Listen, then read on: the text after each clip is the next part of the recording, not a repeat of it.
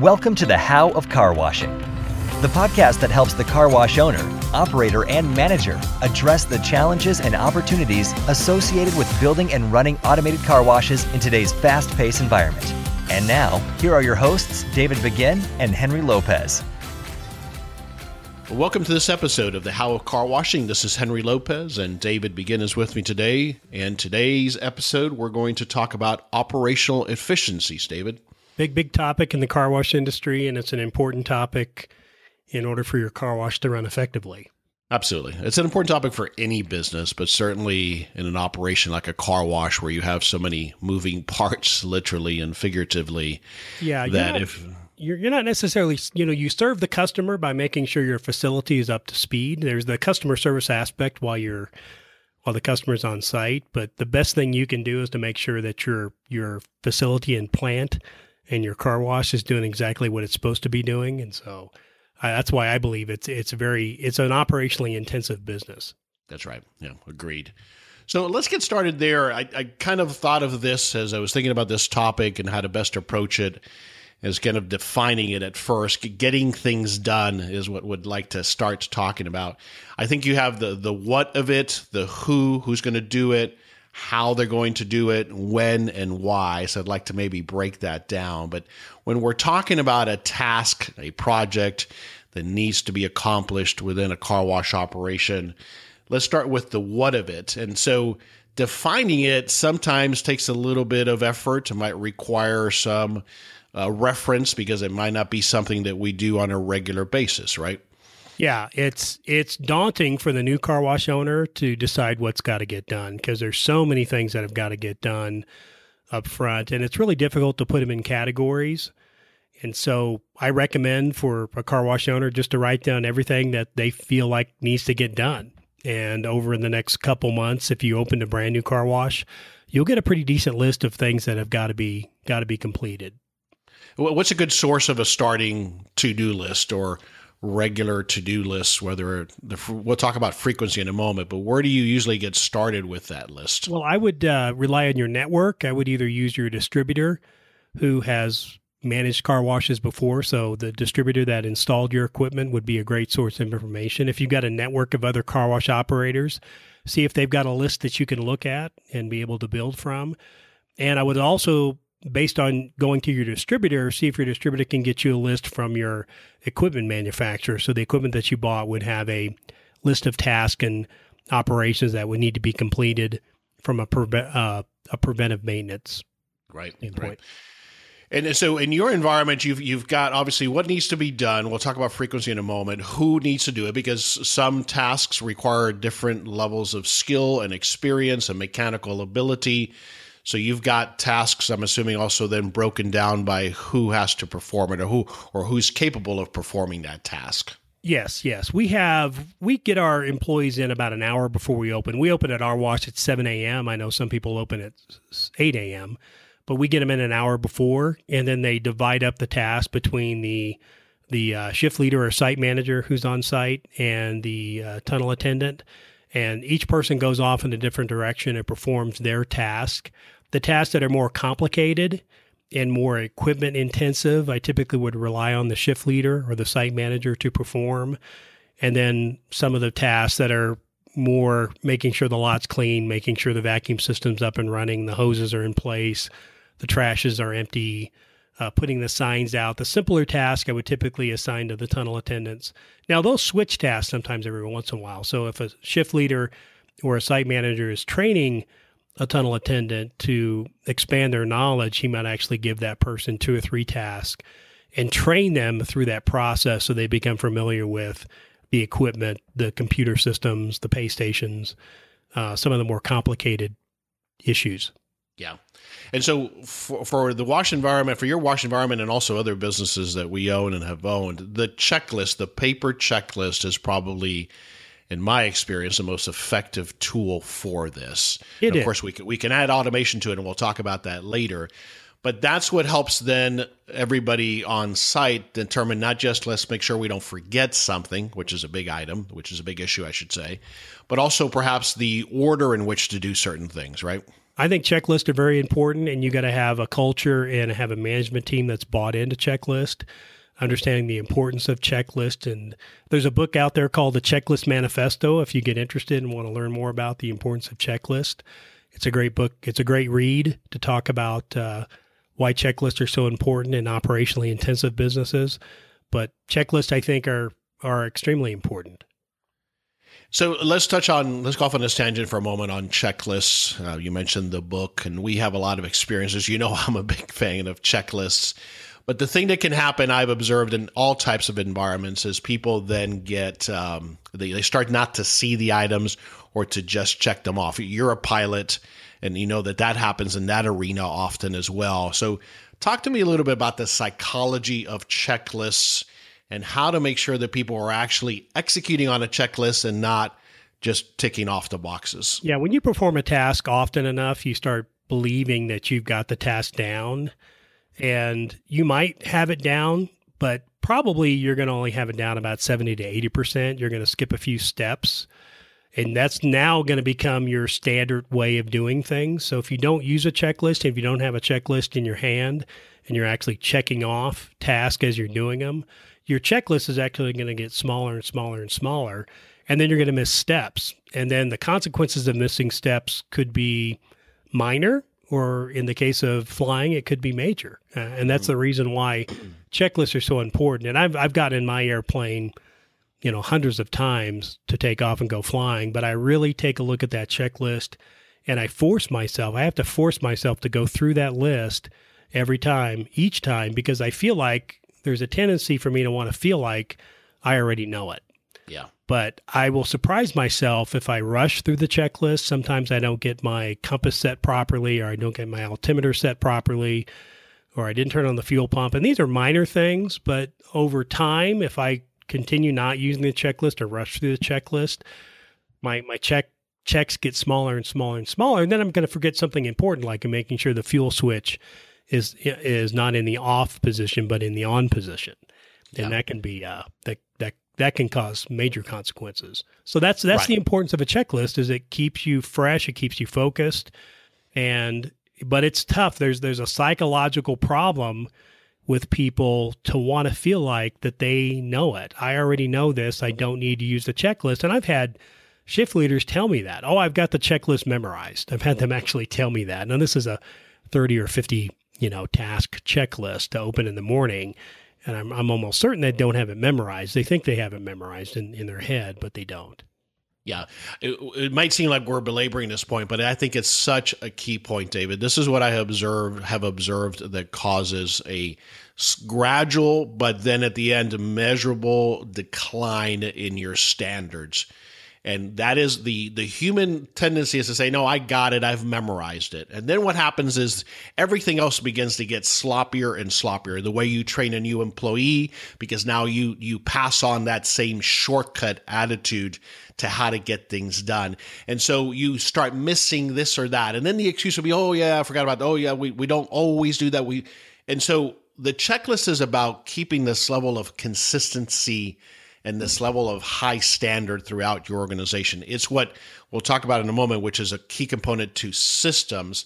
But you do have to be vigilant of that tendency that everybody has to stop looking at or executing off of the checklist and think, I've got this memorized. It's almost like sometimes we almost want to wear it as a badge of, look at me, how experienced I am. And I only use a checklist when I first started, right? There is that tendency is that maybe it's, it shows that I don't know what I'm doing. Yeah, yeah, it does. And there's this feeling of confidence that I've got it figured out. I know what I'm doing. I don't I don't need to use this anymore. And that's absolutely the wrong attitude. I, I cycle. I know you cycle, Henry, but I've got a checklist. I'm going on a cycle trip tomorrow.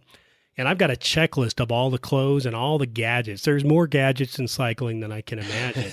and I have a checklist that I have to go through to make sure that I've got everything. And when I don't go through that checklist and I travel somewhere I inadvertently forget something. Yeah. And I'm always kicking myself because a lot of times I don't use the checklist and I'm having to, you have to force yourself to use the checklist. And I know you used to own an RV and you impressed me with a checklist book that you had. Right, right. Now that's my tendency to have systems, but what I find is that then I can relax about did I forget this or did we forget that? And I can concentrate on other things and making sure I get everything done. But there are other consequences. We touched on one, and one is that if you don't have a consistently executed system, and we're talking about a checklist here as a system, as a tool that's part of your systems, then you will have degradation of quality over time. But as it relates to the car wash specifically, right? We're talking about being a pilot as an example. If you don't execute everything on the checklist at a car wash, probably nothing catastrophic might happen as it might be when you're flying. However, what it starts leading to is then you start forgetting about things related to preventative maintenance, which we'll focus on in a moment here. And that can lead to the thing you most want to avoid, which is some sort of a shutdown because someone didn't check something for an extended period of time. And now we're paying the consequence, right? Now we're scrambling trying to fix something that could have been avoided if we had just followed our systems and our checklists. Right, right. And downtime in a car wash is, is devastating because you don't get those customers back. They go away and they come back on the next cycle when they think about it. They're not necessarily going to come back tomorrow. They've gone away for that particular period of time. So you've lost that customer for that period of time and you're not you're not going to get that money back. So downtime in a car wash is a tremendously important metric. It's one I measure and it's one if you were a car wash operator I would be measuring as well, and I would incent your employees to. Uh, I would incent your employees to make sure to minimize downtime. Yeah. All right. So, so we've talked about as it relates to things that need to get done, the tasks, the projects at a car wash. We talked about that you need to have start to build that list off of which will come checklists. Obviously, we need to know what needs to be done and that you're going to get a starting point from from various sources, other operators, your supplier, your your chemicals provider, your uh, um, equipment provider, and that's a starting point. We're also going to we're going to share on the show notes page for this episode some example checklists. So be sure to visit the show notes page for this episode at the howofcarwashing.com and you'll be able to download some sample checklists that we use and David uses at his two sites.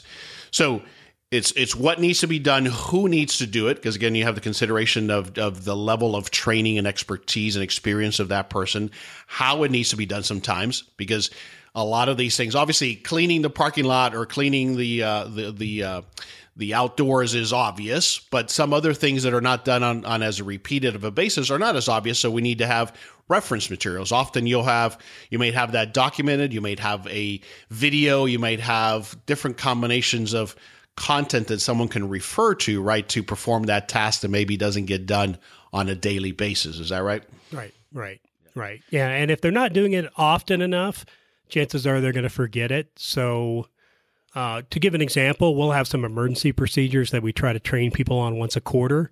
So, being able to switch to what we call keypad, which is manual operation. So, if the point of sale system goes down, the internet goes down, both pay stations go down, we can switch to a manual operation. So we get them to practice that every once in a while. We get give them the practice going from our reclaimed water system to fresh water if the reclaimed water system goes down. But they don't do it often enough and they will tend to forget how to do it if we don't get them to practice that. Yeah, and, and, and people will forget and make mistakes. That's a perfect example of where you have to have separate checklists for those types of things. So when you have to switch over to a different operation than what's typical, you you need to make sure people have a checklist to follow. Otherwise, what's going to happen is you're going to get a phone call saying, "David, uh, we, we don't know what to do," and and, and you're going to be frustrated because you felt like you just explained it to them last month. The thing is, it's it's really on you to not have created a system that is repeatable that someone can execute now on. And we always have we always make this assumption that everybody on our staff is going to remember all those details the way we did. Yeah, and it's just that doesn't happen. Right? They absolutely don't. Yeah. So like we have the keypad instructions on the area where you set it up. We got one of those label makers and we labeled out all the instructions and taped it to the to the uh, process control system so that somebody had to do it. They wouldn't have to go find it. They would just find it there on the process control system. Yeah.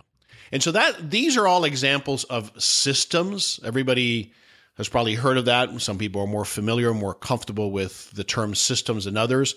But it really is no no magical thing other than you've got some way that you can repeat something and that it can be delegated. And whether that's on a piece of paper or whether it's typed or it's a checklist or it's a system that you're using to help you manage these things that get done that is what we mean by a system and you have to have these things in place. Right. Now the other thing i wanted to touch about dave we, we talked on you know the who does it what to do how to do it but the why is also i found important. You have to try to make part of your training and ongoing coaching coaching and certainly your site managers need to understand why we care about these things, why we monitor this or perform preventative maintenance on this part or this pump or these hoses. The the bigger picture of the why I think is important to get buy-in from your team as to why we're doing this and not that it's just a tedious checkbox. Yeah, I think the why from an equipment maintenance standpoint is pretty apparent. So the equipment doesn't go down. So people explaining that to people, they tend to understand when it gets to cleaning or general maintenance in the facility. Sometimes it's a little bit more difficult for them to understand the why. Uh, you know, people want to bring their cars to a clean facility to wash their car. And when the facility looks tired and run down and dirty, it's not a attractive place where people want to do business. So yeah, explaining to them the why is important. But for the most part, if people have the right attitude and they're the right person, they're going to be able to get the why pretty quickly. Yeah. Now, you touched on something I think is important as well, David, which is and this applies to any business, but certainly in this business, when you create an environment where the little things are allowed to slip, or uh, you know, we we kind of avoid this because it's dirty, or we just kind of wait till it breaks, or we kind of cut corners. That then creates an environment where people feel like, well, it's okay to overlook this other thing because we don't seem to pay attention to that thing. And that just and i have found snowballs and builds into this attitude that we really don't care about the little things. Right right right. And that's where that circle gets smaller and smaller and smaller. Yeah so if, if you have the right person in place then you can train them to be able to do that if they buy into that then it's going to be fine and i've had both type of employees both site managers where site managers care about the facility and they understand the importance of checklist and why we do what we do and I've had site managers that cut corners and don't perform the long term preventive maintenance. And it shows up in, in the facility and the wash breaking down more often than, than we think. Yeah.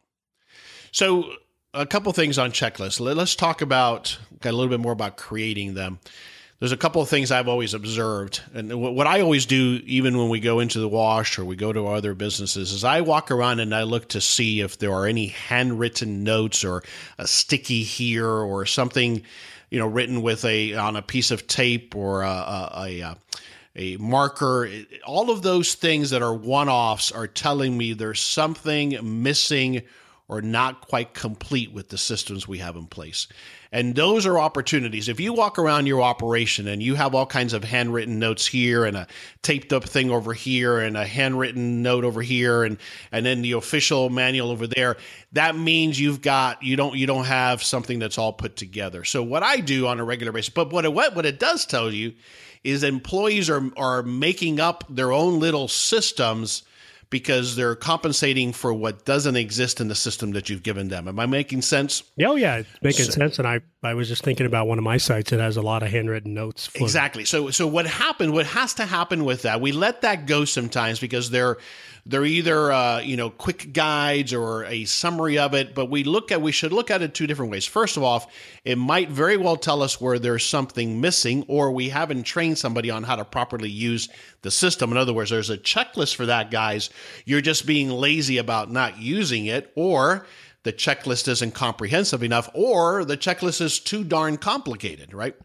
Could be, um, could be. Yeah. I, I, see checklists used for communication. So if they're communicating to the next person coming in, sometimes they'll leave them a note, which is fine.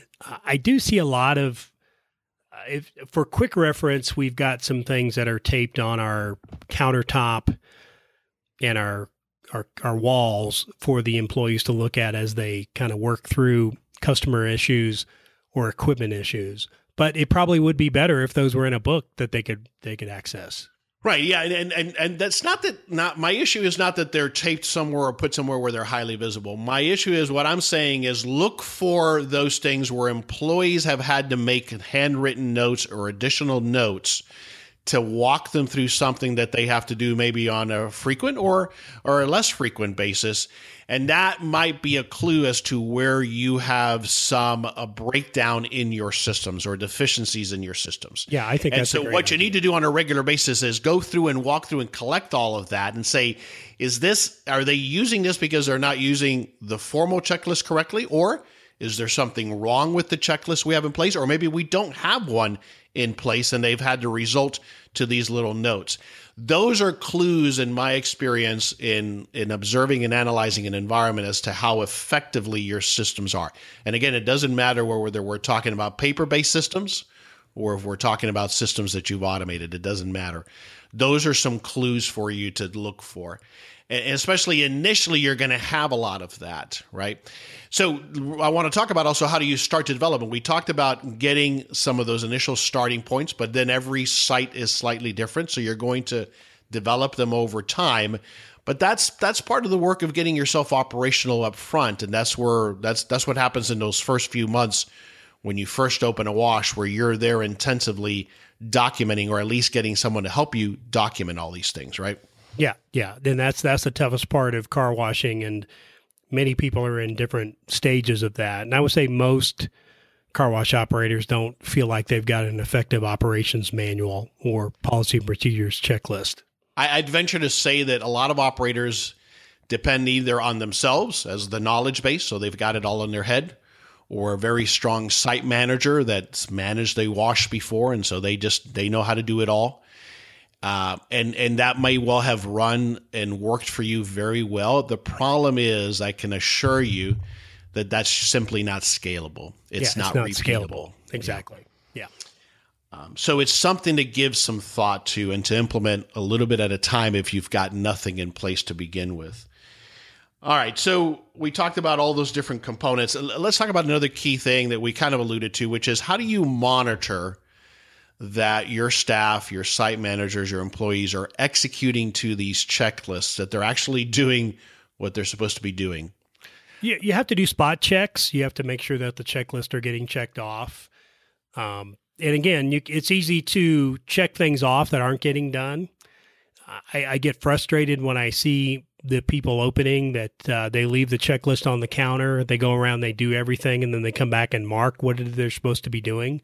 I'd much rather them have the checklist while they're doing it because the checklist should take them to exactly where they need to be and exactly what they need to be doing.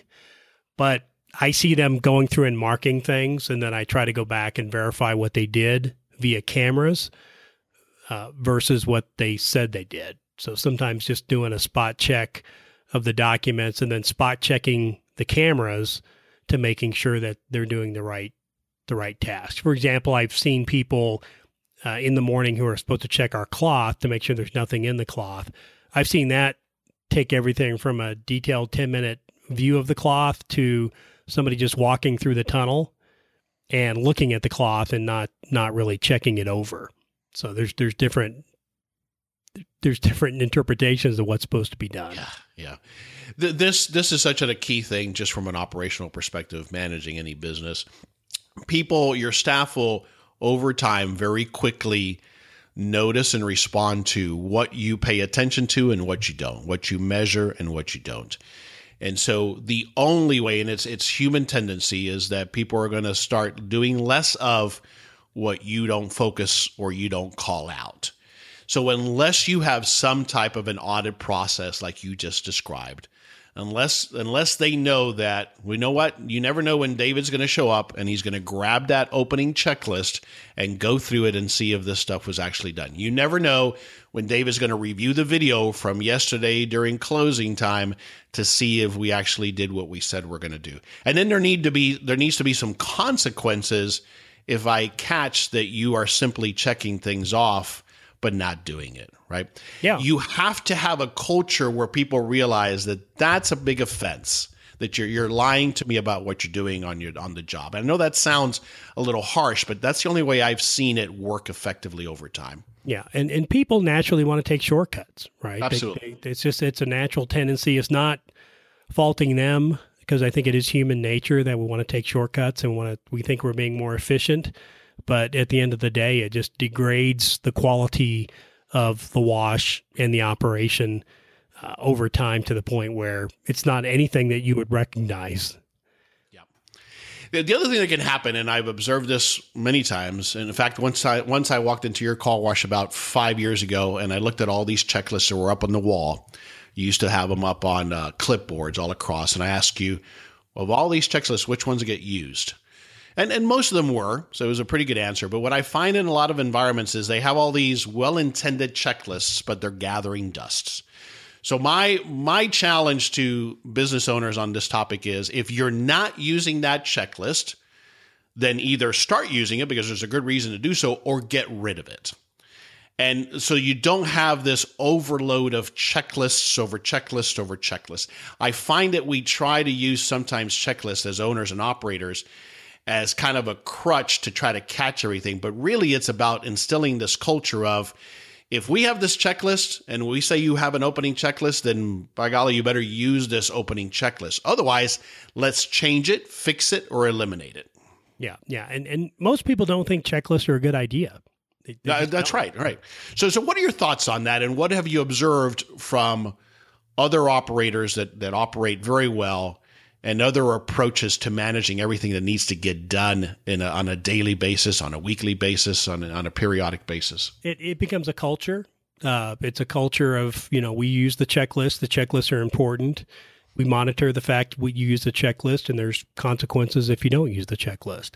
And so they create a culture. They've got site managers who believe in it and who are going to reinforce it and are going to monitor it.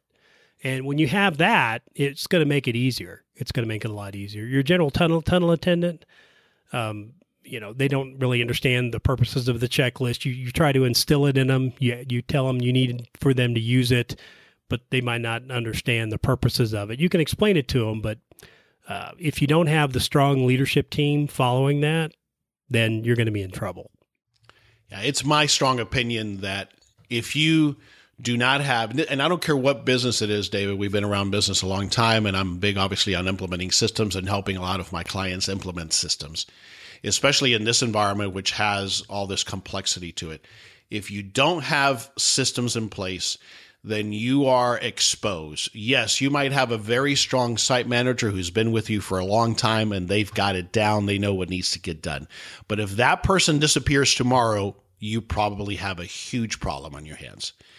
So I don't care how well you're doing it now, you need to have a documented process. You need to have systems in place so that you can replicate this, either because you're going to grow to multiple sites or because you never know when someone's not going to be there the next day.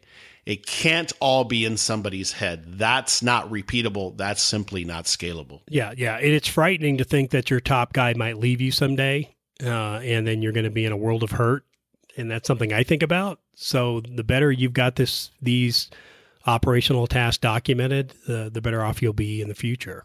Agreed. Agreed. The, there, there's one subject I think we we skipped here was when does yeah. it have to be done? Do you want to talk about that? Sure. Yeah. Let's talk about frequency. Uh, so. Right and maybe that's related to the types of tasks, but how do you break it up? What, how do you break up frequency? Uh, obviously, you've got daily stuff, but t- walk us through that process. Yeah. So the the most common denominator is daily. So what's got to be done every day, and those typically revolve around closing and opening procedures. So the things things you have, have to do every day to make sure the wash is operational and ready to go for your customers, and then making sure that your guys and gals who are closing your wash are making sure that the wash is in a position so when they open the next day, uh, there's it doesn't look like you know the wash wasn't wasn't taken care of. So making sure the wash is clean, everything's put up, everything's shut down properly, paperwork is filed in the proper place. And so those are daily tasks. Then the next level would be day of the week tasks. So you might have a task on Tuesday that you would do or a task on Thursday or you might have a task that you do on Tuesday and Thursday. So I call these day of the week tasks. These can be put on the daily task sheets uh, because you would probably go ahead and create a Monday through Sunday daily task sheet and include your day of the week task in that regard. So they would they would just be doing that, and then they would be um, it would you would have C tasks on there which are unique for that particular day, and a lot of that has to do with taking advantage of what you have to get ready for uh, during busy time. So your typical your typical busy days are going to be Thursday through Sunday. So making sure the wash is in a good position so that you can operate efficiently and wash a lot of cars on the busy days and then understanding Monday through Wednesday are probably going to be your slower days and doing the things that might take a little bit more time or might not interrupt customer functions. Uh, like, for example, you want to get the AutoSentries or the pay stations uh, checked, audited, and filled with money, maybe toward uh, the toward a Wednesday or Thursday where there's going to be busier times. You don't want to get into those pay stations on a Saturday or Sunday when you're washing a lot of cars and you don't have the time or the wherewithal. So, uh, and then from there, I think you would go to monthly. So then you would start getting into some of your preventive maintenance and you would start looking at what do I need to do on a monthly basis. So I would typically say that's the first five days of the month, depending on what's going on uh, with your wash and what season you're in. Try to get it done uh, as quickly as you can during the beginning of the month and then you would go to quarterly. So what things need to be done every four times a year. Then go to semi-annually. What's got to be done every uh, six months, and then what's got to be done annually. So that's how you would break those those tasks and responsibilities out. And the further out it goes, the more preventive maintenance it becomes. Now, the real trick to this is getting your managers, both your shift leaders and your site managers, to know what's got to be done when. And sometimes if it's on a list, maybe it doesn't make sense to do it. I'll give right. you an example. I've seen people sweeping out the customer service area with a broom when there's a line of cars out to the street. and it's yes, it's on the task list. And yes, you're supposed to do it on Thursday, but I would prefer you not doing that and making sure you're getting cars processed as quickly as possible. And sometimes it's very difficult to get shift leaders and site managers to realize that there's certain things that don't have to be done right away uh, that can be done later but focusing on the priority of taking care of our customers making sure our customers are well served and making sure we're processing cars as quickly efficiently and as safely as possible and that, yeah, this this is such a big point, Dave. So I didn't interrupt there because this happens in, in, almost every environment I've been involved in, where people lose focus of their priorities and they go into task management mode.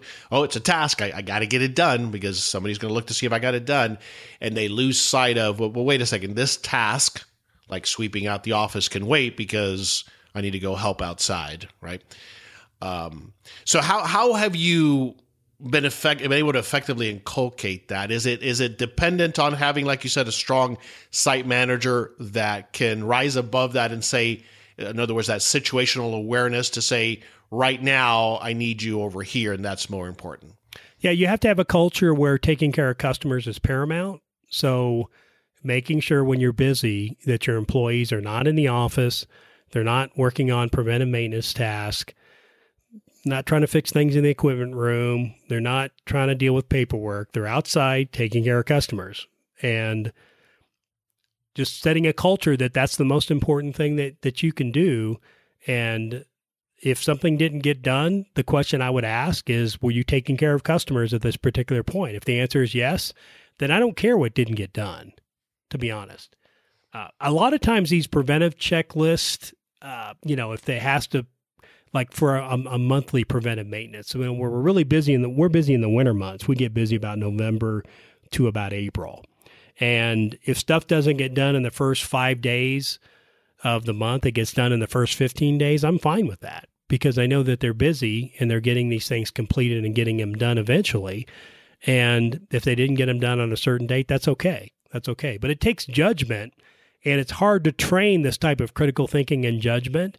You just have to make sure you have the right type of management team that gets this and make sure they, they stay on the employees to make sure that they're not performing tasks that are not necessary when things are busy. It drives me crazy when I drive up and I don't see anybody in the parking lot and everybody's in the office and some guy's sweeping and some guy's, you know, painting a wall or, you know, whatever maintenance functions they're doing. It's like, get outside and go take care of your customers. But don't you think a lot of times employees will hide behind that as an excuse because they don't want to go face the customer for whatever reason, right? It's Yeah, easier yeah. To, well, this is on the task list, so I'm going to go get this other thing done rather than react to what a customer might need. Yeah, yeah. And if you've got employees that aren't comfortable with customers, they got to learn to be customer comfortable with customers, or they've got to go find a job where they're not interfacing with customers. But but you've got to have employees that like to be with customers. So the caveat that we've just applied to this whole concept of lists and systems is that the overarching it needs to be a reality check, a, a an approach, a a uh, a thought process that everything is about customer. Everything is about taking care of the customer. And, and of course, making sure everything is operational. But but those priority that priority setting, we've talked about this in, in other episodes and, and across all our all of our businesses. That situational awareness, that that customer focus overrides everything else. Right. And that's most important. I think that ties also to what I was trying to get across with the why of these different tasks. Now, let me give you a tip on how to maybe make that easier on a checklist. What I tend to like to see on a checklist is to have some level of highlighting what is priority and what is nice to have. So you might have towards the top or in bold some level of significance to help somebody determine are these things I have to get them done or they're nice to get done, like sweeping out the office is an example of that, right? Yeah. And so you you need to help as you develop these systems, whether it's manifested in a checklist or a form or a manual or a training uh, video or whatever it might be. You have to bring that into play as helping that employee prioritize what's most important. This is Henry Lopez, co host of the How of Car Washing podcast, with an exciting announcement. My co host David Begin and I have designed a task management system for our car wash business. It helps us manage all of the operational tasks at our wash locations, like repair work orders, scheduled maintenance, and all of the checklists that we use to keep the wash running smoothly. We call it the Car Wash Operating System, and it helps us manage our operations so that we can drive maximum performance in our business. We are now offering the Car Wash Operating System to other wash owners. If you're looking for ways to improve your operations by reducing downtime and reducing maintenance costs, then we invite you to learn more about our affordable solution at carwashos.com. The Car Wash Operating System is a task management software solution designed to help you manage your operational tasks so that you can drive maximum performance at your wash business. Again, to find out more about the Car Wash Operating System, please visit carwashos.com. All right, Dave. So I want to wrap up also on the different types of tasks and projects. We've been touching on it on all of these, I think, or most of these, as we've been going through describing tasks. We have preventative maintenance, we have repairs, we have upgrades. So we're upgrading a piece of equipment or maybe bringing in a new piece of equipment, uh, cleaning and general maintenance, and then damage claims and customer issues. We haven't touched on a couple of these, but of those, I think the most important priority wise, playing off of what we just talked about with helping with priorities, preventative maintenance and repairs, those are kind of maybe towards the top of the list. Yeah, I would agree. I would agree. So let me tell you what we did. We sort of made a transition about five years in operating our car washes. We used to have our staff come in about 30 minutes before opening, and they just went through the opening process. But then we figured out let's go ahead and get them to come in an hour before opening and then do the opening procedure for for example from 6 to 6:30 to make sure the car wash is working properly. So we- we'll do a test car, we call it a ghost car, but we'll we'll uh, we'll do a test car. It'll be typically one of the employees' cars. They'll run it through making sure all the equipment's working, all the soaps and polishes are working, everything's rinsing properly, the blowers are coming on. They'll get that done between 6 and 6:30. And then between 6:30 and 7, they can do a little bit of general maintenance. So they use that half hour before they open to get some of the general maintenance done. And that's worked out really well. That's worked out really well. It's got You're lot of doing that every day now before you open. Yeah. Yeah. So and then that, that buffering time also could could be used for if they do find something is wrong that needs to be repaired to get it. absolutely, absolutely. Yeah, there's been been times before where the car wash didn't operate, and then now they're not like pushing up against the seven o'clock time window to open. They still have a half hour to to figure out what's going on. So just give yourself a little bit of buffer. I know it's a little bit more money and labor. Right. That's what I was going to say. That's probably the initial thing that would come to my mind is, whoa, wait a second. What what about my increased labor cost on that? Yeah. Yeah. But but again, it's an operationally intensive business, and you want to make sure that you're operationally ready to go when you open the doors at seven o'clock. So it makes makes really really good sense to do that. It takes a little bit of pressure off your staff when it comes to opening. It gives them some flexibility and buffer. And if they don't need that time period, they can use that for some general maintenance or cleaning. All right, I wanted to go back to you had described all of the different frequencies, but what do you do on a weather day? Uh, weather day, you'll p- typically go to your upgrades and repairs.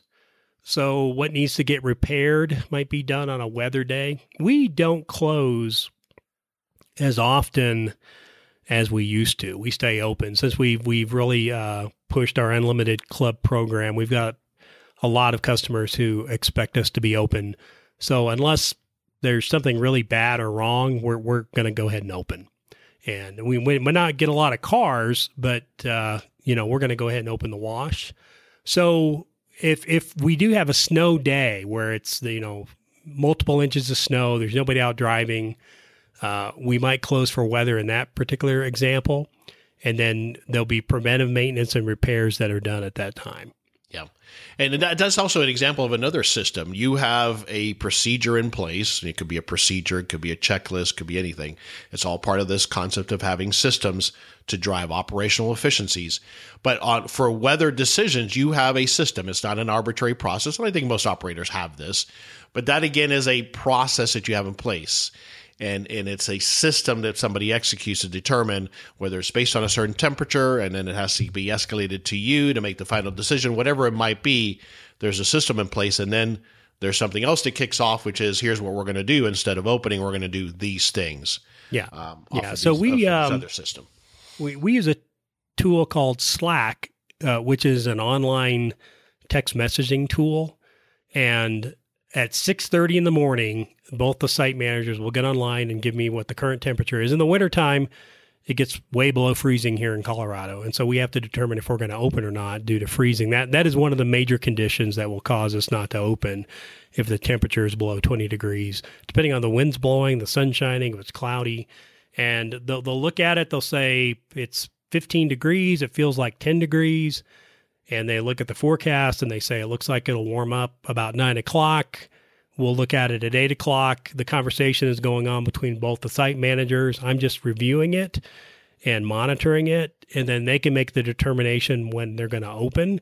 But it's a really great tool to get your team to communicate with each other. You can keep these these communications uh, amongst each other, uh, so you can go back and review them if you need to. But uh, anybody on that particular uh, distribution will be able to either type in information or be able to monitor what's going on. And so that's that's worked out really well for us to and because I want to see their decision making. I don't want to be the person making the decision all the time. I want to see them make the decisions. The more decisions I can pass off to them, the better they'll be in making these decisions. And I found that as a manager, I'm, I'm sure you probably find that too, Henry, is if people ask you a bunch of questions on things that you feel like they ought to be making decisions on. It's because we like to jump in and solve the problem for them and tell them what to do. And I'm trying to move away from that and say, you tell me what you think ought to be done. I'll tell you if I don't like it, but you tell me what you think. Yeah, what it tells me is that I haven't put a proper system in place for them to make most of these decisions themselves.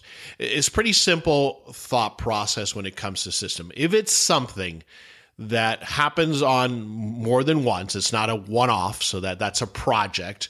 But if it's something that happens on more than one occasion, on a repeated basis of any frequency, and usually you perform similar or the same types of tasks, then that is a that requires a system such that I don't have to always be the one that answers those questions. Right. Right. And it's it's a critical test. And, and again, it is one of the key things that separates us from being a small business owner where we have a low paying job because we're getting calls 24 7 or we're on site 24 7, and an entrepreneur who really can begin to separate themselves from the business because you've implemented these operational efficiencies and that is facilitated by implementing systems right. so that things can be executed on a repeatable and reliable and consistent basis that's what results then in an operation that's efficient that's that's productive that's professional that's clean that results in the best product and the best experience for our customers it is the way it's done in any industry but we have a tendency especially in this industry because we especially when we first get started we have to have our hands in everything and that is typical and expected. But then we forget to begin to step away. And the only way we can begin to step away is to put systems in place. And again, as we've talked about, a system can be something as simple as a checklist, it can be a procedure, it can be a process, it can be a training component. It could be a form. You know, we touched, for example, very quickly on a damage claim or some other type of incident. So you've got, and most people should have some type of a form, even if it's a paper based form, or you might apply some technology to it. But that form is an example of a system. It has on it, if it's a properly designed form, everything that that employee needs to do to document and capture and explain to the customer what happens now with this incident. That's another example of a system. Yeah, exactly. And and it's frustrating because when you first start off, you don't know if you're new in the industry, you don't know a lot about car washing. And so you're sort of figuring out a lot of these processes on the fly. And that's where you want to get to your network of people, either uh, other car wash owners, whether it's your distributor, uh, and get some get some advice and help in creating these systems. All right, we'll start to wrap it up, but I want to come back to this very important topic, which is also what happens is, and you touched on it a little bit, but we get busy with the operations of a car wash and a lot of this stuff falls through the cracks. We forget about this or we ignore that system or this doesn't get done. How do you find what have been some good pre- best practices to avoid that so that when you're busy, and if you've been fortunate to be consistently busy for a period of time, let's say weather has been consistently good for a month or two, how do you avoid then not getting that stuff done that can then pile up? You have to check with your with your management team and see how they're doing with these things. A lot of times people think that being busy is an excuse not to do these things. And I get that for a period of time, but it's not an excuse to not perform the functions that need to be performed. I, I had some managers that would tell me a lot, I'm where we were busy. And that was the excuse that they would use not to get things completed. And you've got to sort of manage that a little bit. Like, okay, well, were they busy and how busy were they? And were they consistently busy? But that can become an excuse over time not to get things not to get things uh, completed. So the biggest things as far as tasks and projects is the repairs. You've got to get things repaired. So those are typically your highest priority items.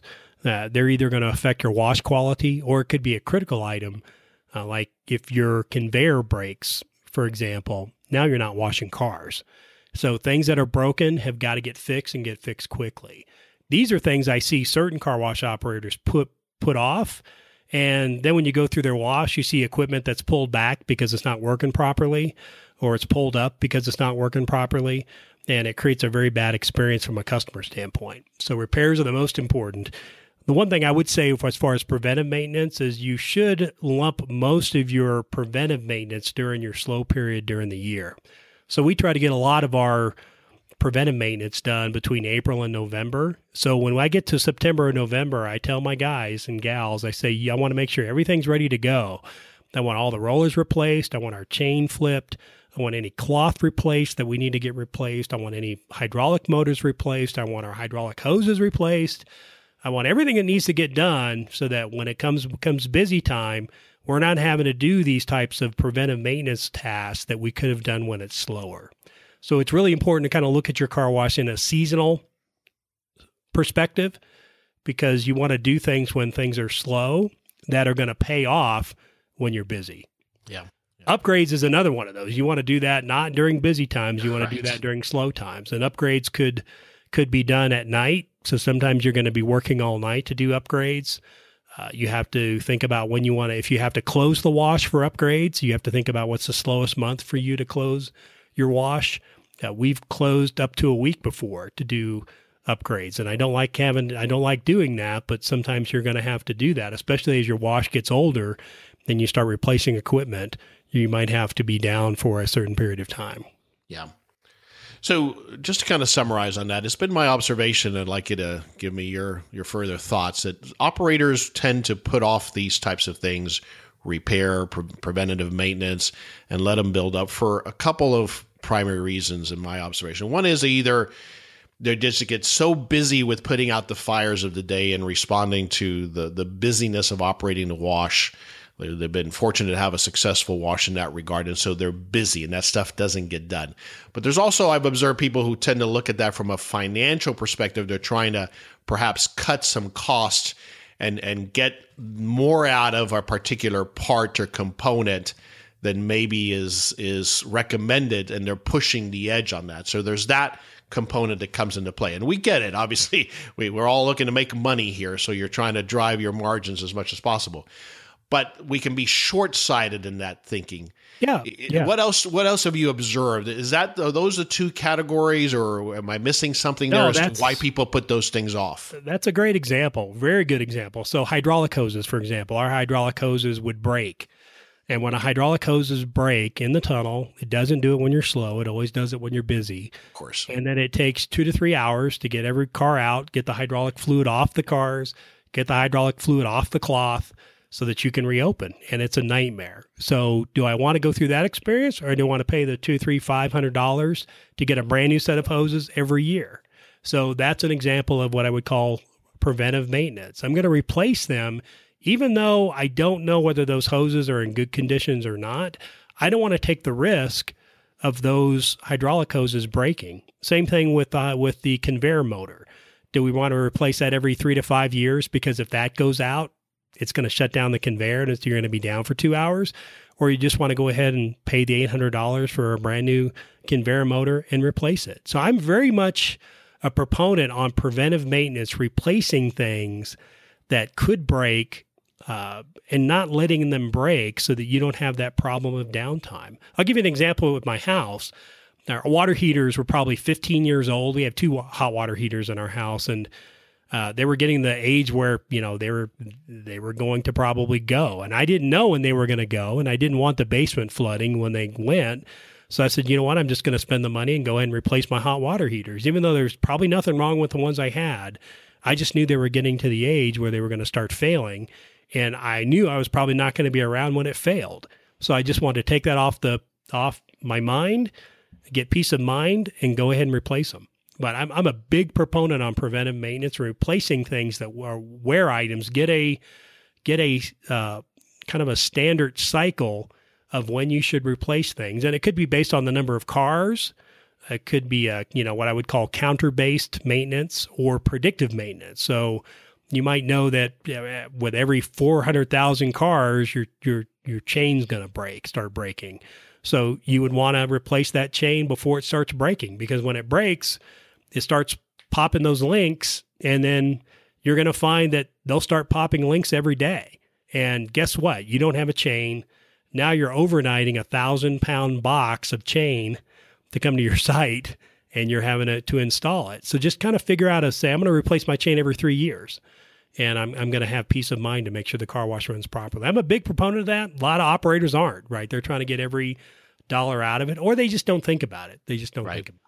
Right. And you have to ask yourself, well, which category do you fall in? And again, listen, if you're struggling financially, then we're, we're not here to tell you to, to, to start spending where you don't need to spend. But for, in my observation and yours as well, Dave, for most operators, it's a matter of they just haven't focused on this or haven't realized how this drives this operational efficiency, then drives a much better performing wash, a much better resulting customer uh, value to the customer. And then that just leads to growth and, and a better reputation and just a better overall business and a lot more sanity for you as the owner. Sure, sure. You know, I don't think it costs that much money. I would say cost is not that big of an issue When I, think it's a back, perception, right? It's a perception. it is. We, we have this tendency to want to, and I get it. If you're frugal from a financial perspective, you have this tendency to say, "Well, let's let's see if we can't get another year's worth out of this A, B, or C thing." But when we're talking about what this is essentially, which is an assembly line where, where the continuous process of that conveyor is critical to my livelihood, we cannot take shortcuts there, has been our experience. Uptime is everything. Uptime is everything. And I'm going to throw out a number. I would say on normal years, if everything's working properly, I might spend $10,000, $20,000 on maintenance parts. Um, that's not, you know, in the great scheme of things, it's not a lot of money. It's not a lot of money. and not. I have confidence I've got peace of mind and I'm focused on my number one metric, which is uptime. All right. So we'll wrap it up here. So the, the key here was about driving operational efficiencies. And what underpins that are systems. And systems can be paper systems like most operators have, like we have to an extent, or you could apply tools, you could apply technologies, you could apply a tool like Slack or other maintenance systems that exist in the marketplace. You have to determine for yourself what makes sense and where to start. But definitely when there's something which applies to just about everything within your operation that is repeatable, that you're delegating, that you want to be done on a consistent and regular basis, that requires a system in place so that it is done at the highest standards on a repeatable basis. That system, then, though, has to be audited because otherwise, our human nature is to slack off and to start cutting corners. And we always, your team is always going to be very conscious in learning what you pay attention to and what you don't. What what was just you know the checklist of the month or the poster of the month, and what you really pay attention to. So it still falls on you and your GM, if you have one, or a site manager to continue to drive that culture of what we do, how we do it, and why we have such a high standard of operational efficiency. So, again, a system can be a checklist, it could be a form, it could be a procedure, it could be a video, all of those things combined. It could be paper based, it could be automated. It doesn't matter. It's a matter of always continuously applying systems. And that's a key point as well, David, is that you don't just, it'd be nice if you just implemented this at, at front, and that's where most of the work is done. But then it requires constant monitoring and improvement because everything evolves. Yeah, yeah, you need to work on the system, and I'm that's my downfall sometimes is I'm not great at going back and making sure the system is being followed and worked on. But it's so critical to the operation and making sure you got a good operation. It is. So, David, I've mentioned a few times that you can uh, find some sample checklists that we will provide on the show notes page for this episode. You can go to the howofcarwashing.com and download those. So, we'll wrap it up with that. Thank you, folks, for listening to this episode of the How of Car Washing. And thanks to our show sponsor, Wash Systems. Please visit us at the howofcarwashing.com for the show notes to this episode. Thank you for listening to The How of Car Washing. For more information, links, and other resources, please visit thehowofcarwashing.com and leave us a comment if you have a topic you would like discussed. Thanks for listening, and we look forward to having you next time on The How of Car Washing.